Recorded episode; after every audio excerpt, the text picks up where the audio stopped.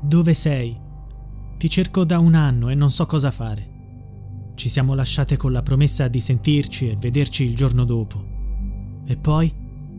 Purtroppo sono certa che qualcuno ti abbia fatto del male. Se serve ancora a qualcosa, faccia un appello a chi sa e non parla. Liberatevi la coscienza. Parlate. Aiutate una mamma disperata a ritrovare sua figlia. Il silenzio vi logorerà nel profondo. Questo appello è stato lanciato da Giorgeta Cruceanu, madre di Andrea Rabciuk.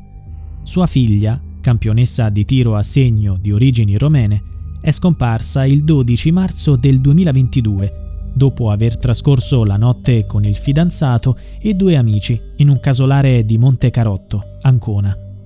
Da quel giorno è passato un anno, ma di lei ancora non si sa nulla. Per la scomparsa della ragazza, la procura ha indagato il fidanzato Simone Gresti, sospettato di sequestro di persona. A questa contestazione è stato aggiunto anche lo spaccio di droga. Secondo gli investigatori, Gresti avrebbe ceduto droga alla fidanzata la notte della scomparsa. L'uomo aveva detto di essersi allontanato dal casolare verso le 4 del mattino per comprare delle birre. Sarebbe andato con l'amica presente con loro al festino. Andrea sarebbe rimasta al casolare con il quarto membro del gruppo. Secondo la procura, Gresti non sarebbe andato a comprare le birre. È un'ipotesi, dato che non ci sono prove. Le perquisizioni nell'abitazione e sui mezzi con cui l'uomo rintracciava la droga hanno dato esito negativo, come per tutti gli accertamenti sul reato di sequestro di persona. Per questo Simone Gresti, tramite l'avvocato Emanuele Giuliani, ribadisce di non avere nulla a che fare con la scomparsa di Andrea. Ammise di aver litigato con lei quella notte Secondo lui, la ragazza se ne sarebbe andata dal casolare proprio dopo quel litigio. Gresti respinge anche l'accusa di spaccio.